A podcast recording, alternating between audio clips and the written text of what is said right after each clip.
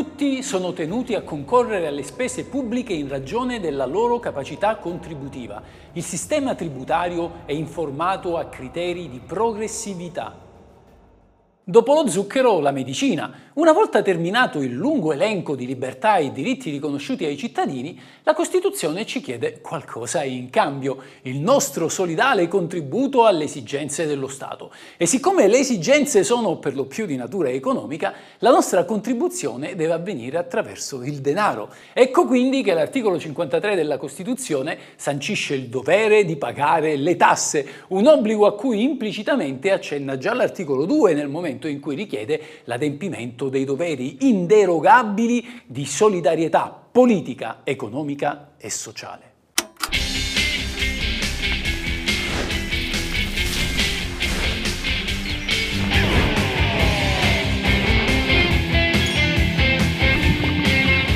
Questa è la Costituzione!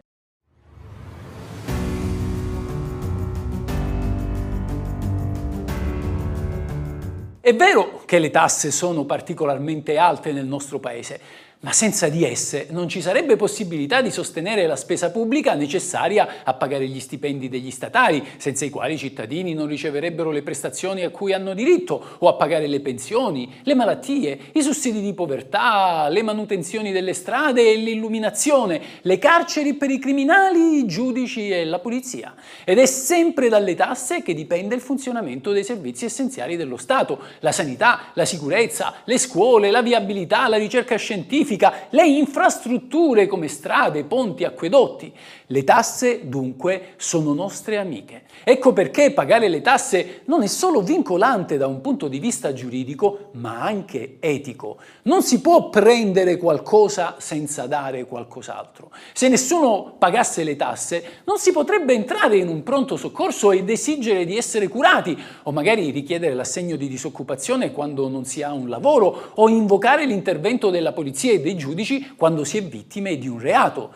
L'evasione fiscale ci impedisce di vivere in uno Stato efficiente e funzionante. I nostri palazzi condominiali ci offrono una perfetta metafora. Se anche un solo condomino non paga le quote mensili, gli altri ne subiscono le conseguenze, correranno il rischio di vedersi staccare le utenze e pertanto senza luce non potranno usare l'ascensore e senza gas non potranno riscaldarsi, senza il servizio di pulizia avranno le scale sporche e senza manutenzioni periodiche vedranno piovere acqua dal tetto. Quando si accetta di far parte di una comunità si firma un contratto sociale dal quale scaturiscono non solo diritti ma anche obblighi. A questi non ci si può sottrarre con l'opportunistica e fin troppo ricorrente giustificazione degli sprechi e delle ruberie di chi gestisce il denaro pubblico. Non è etico criticare un sistema se non si è in regola con gli impegni assunti. Solo chi rispetta la legge può pretendere che anche gli altri facciano altrettanto e non è misurando il valore del denaro sottratto alla comunità che si può stabilire la gravità della condotta.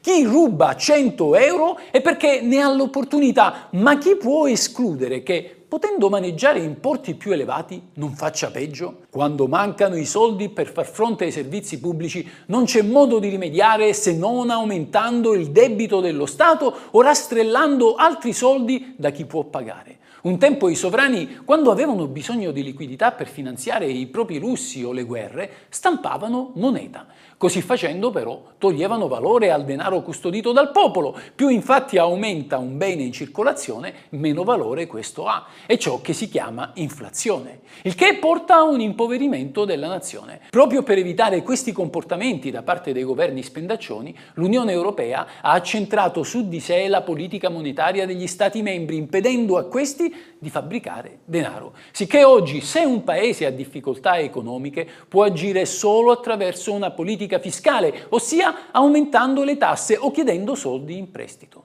L'evasione fiscale è chiaramente un male non solo del nostro paese, ma la politica può fare molto per arginare questo fenomeno. Il nostro Stato, ad esempio, ha scelto di sanzionare penalmente l'evasione solo al raggiungimento di determinate soglie sottratte all'erario, a partire dalle quali scatta appunto il reato. Ma Al di sotto di queste, invece, l'evasione è solo un illecito amministrativo per il quale scattano semplici sanzioni pecuniarie. Sanzioni che poi vengono riscosse dall'agente per la riscossione esattoriale, ossia agenzia entrate e riscossione tramite le famigerate cartelle esattoriali.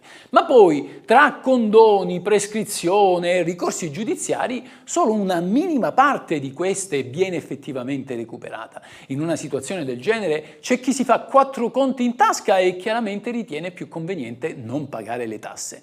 È un luogo comune peraltro che l'evasione fiscale sia imputabile solo a professionisti, imprenditori e lavoratori autonomi. Le statistiche dimostrano però che una buona fetta dell'evasione dipende anche da stipendi in nero, canoni di locazione non dichiarati, detrazioni e benefici non spettanti. Insomma, l'evasione è un fenomeno trasversale che colpisce tanto gli autonomi quanto i dipendenti.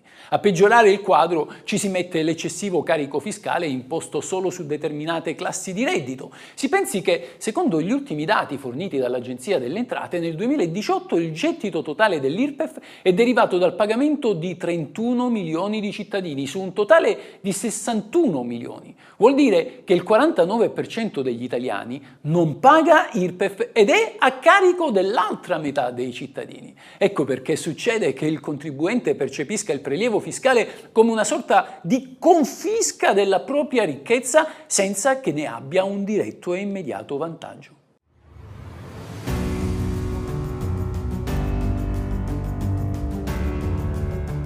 Anche se comunemente si usa parlare di tasse con riferimento a tutti gli importi dovuti allo Stato, ai comuni o alle regioni, il termine più corretto però è tributi. Nell'ambito poi dei tributi come categoria generale si distinguono poi le tasse, che sono gli importi dovuti in relazione a uno specifico servizio, come le tasse che bisogna pagare per immatricolare un'auto, per fare una causa civile, per iscriversi all'università o la tassa sui rifiuti. E poi ci sono le imposte, che invece sono dovute a prescindere da un servizio ricevuto dal cittadino, ad esempio l'IRPEF, l'IMU, il bollo auto. Impossibile ricordare tutte le imposte che gravano sui cittadini, ma possiamo distinguerle in due categorie. Ci sono le imposte dirette, che sono quelle dovute nel momento in cui si percepisce un reddito. La principale di queste è l'IRPEF. E poi ci sono le imposte indirette che scattano invece nel momento in cui si sostiene una spesa. Ad esempio l'imposta di registro quando si compra una casa, o l'IVA quando si va a fare la spesa e così via.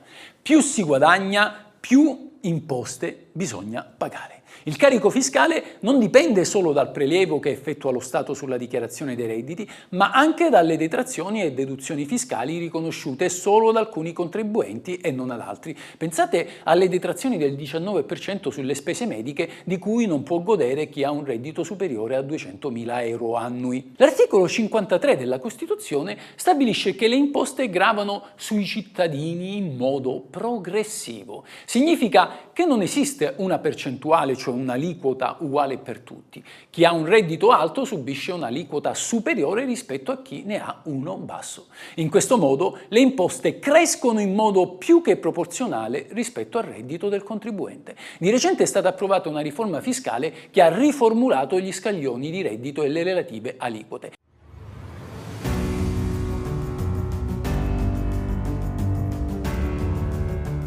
Non pochi italiani credono di poter risolvere la crisi economica uscendo dall'euro per riconquistare la sovranità monetaria e insieme ad essa il potere di stampare denaro, il che ci consentirebbe di immettere ricchezza nel tessuto economico e quindi di ripartire anche grazie all'export. Ma questa visione, in vero molto poetica dell'economia, non tiene conto di alcuni aspetti tecnici assai delicati. Innanzitutto non è possibile stampare carta moneta da distribuire ai cittadini né giuridicamente né economicamente. Giuridicamente perché abbiamo rinunciato a tale sovranità per entrare nell'euro e quindi dovremmo prima uscirne, ammesso che l'Europa ci consenta di restare ugualmente nell'Unione. Ma se anche così fosse, il nostro export subirebbe come contromisura forti dazi. Insomma, i nostri prodotti che oggi tirano tanto all'estero non verrebbero più venduti così facilmente perché costerebbero molto di più. Ma le ragioni per cui non si può più stampare carta moneta sono molto più complicate. Cercherò di semplificarvele qui di seguito. Dobbiamo sgombrare il campo da un facile equivoco. Il denaro non è ricchezza. La vera ricchezza è ciò che produce la gente, i beni e i servizi, le risorse naturali, il lavoro, i prodotti commerciabili, le merci. Immaginate uno Stato composto da cinque persone dove tutte e cinque non fanno nulla e stanno dalla mattina alla sera su una sedia. Siccome nessuno ha voglia di lavorare, interviene per loro il governo e ogni mese gli regala 1000 euro. Cosa mai ci faranno con questi soldi se nessuno produce? Cosa mai potranno comprare? Dunque, questi soldi non servono a nulla. I nostri cinque cittadini resteranno poveri come prima e moriranno ugualmente di fame, nonostante l'apparente ricchezza dei loro conti correnti. Allora uno potrebbe dire, queste persone possono sempre comprare con i loro soldi prodotti da un altro paese, ma non è così, perché il loro denaro, come detto, non vale nulla neanche sul cambio internazionale, non essendo il loro un paese produttivo. La moneta infatti è accettata solo in base alla fiducia che i cittadini di ogni Stato e degli altri Stati con cui si hanno rapporti economici ripongono in essa e a livello internazionale nella forza di cui godono gli Stati. Tutti accettano dollari perché sanno che l'economia americana è forte, ma se gli Stati Uniti fossero composti dai nostri cinque personaggi dell'esempio, nessuno accetterebbe più i loro dollari. Stipulereste mai un contratto di lunga durata con un disoccupato che non ha redditi per garantire le sue prestazioni? Scambiereste mai tutti gli euro che avete in banca per la valuta di un piccolissimo Stato africano in guerra civile senza ricchezza? Immettere soldi in un paese dove il prodotto interno è scarso significa molto probabilmente fare un pessimo investimento. Come vi ho anticipato, l'Italia ha ceduto la propria sovranità monetaria all'Unione Europea. Il nostro governo nazionale non può più decidere autonomamente i quantitativi di moneta da emettere, ma prende parte al processo dell'Eurozona governato dalla Banca Centrale Europea. Abbiamo più vincoli. Prima potevamo indebitarci autonomamente, lo abbiamo fatto specialmente negli anni 70 e in parte negli anni 80 anche in maniera eccessiva. Molti ricordano l'inflazione galoppante in quei periodi. Tutti pensano che quell'epoca era d'oro, in realtà si stavano costruendo le basi del default. Avevamo un'inflazione galoppante perché come vi spiegherò a breve, creare moneta fa lievitare l'inflazione e il risultato era che i risparmi degli italiani si stavano svalutando, sgretolando giorno dopo giorno. Ciò che avevamo in banca il primo gennaio era diventato più povero del 12% al 31 dicembre, come se qualcuno ogni anno dal vostro conto in banca, dove magari avete 1000 euro, vi sottraesse 120 euro. Se ne sono accorti tutti, il popolo non lo sapeva chiaramente e così l'Europa, che voleva con sé solo stati forti e comunque non potenzialmente fallibili, visto che avrebbe dato loro parte dei propri soldi, ci ha imposto delle regole, sanare la nostra finanza, partendo dal divieto di distribuire denaro a chi che sia. Ma cosa succede se si stampa carta moneta? Immaginiamo tre persone, Mario ha 100 euro, Roberto ne ha 10, Marco ne ha 2. Chi di loro è più ricco? Mario. Immaginiamo ora che il governo regali a tutti quanti 100 euro a testa. Marco ne avrà 200, Roberto 110, Mario 102. Chi di loro è più ricco? Sempre Mario. Questo perché i rapporti tra la ricchezza dei soggetti, nonostante l'immissione di denaro, non sono per niente mutati. Facciamo ora un altro esempio. Avete un bicchiere d'acqua, siete assetati, avete le piante secche sul balcone e l'auto sporca. Cosa fate con l'acqua? La bevete di sicuro. Se invece aveste 5 bicchieri d'acqua, probabilmente una volta dissetati, uno lo dareste alle piante, l'auto resterebbe sporca. Immaginiamo però che arrivi una persona che vi regali 100 litri d'acqua. A quel punto non solo lavereste la macchina, ma probabilmente sprechereste un sacco di acqua. E sapete perché? Perché più aumenta la quantità di ciò che avete, più diminuisce il suo valore. Succede qualcosa di simile anche con la moneta. Più se ne ha, meno vale. Chi mai si piega a terra per raccogliere una monetina da 5 centesimi per sporcarsi le mani di fango? Ma qual è dunque l'effetto di questa svalutazione? L'inflazione, perché più denaro c'è in giro, meno vale la singola banconota.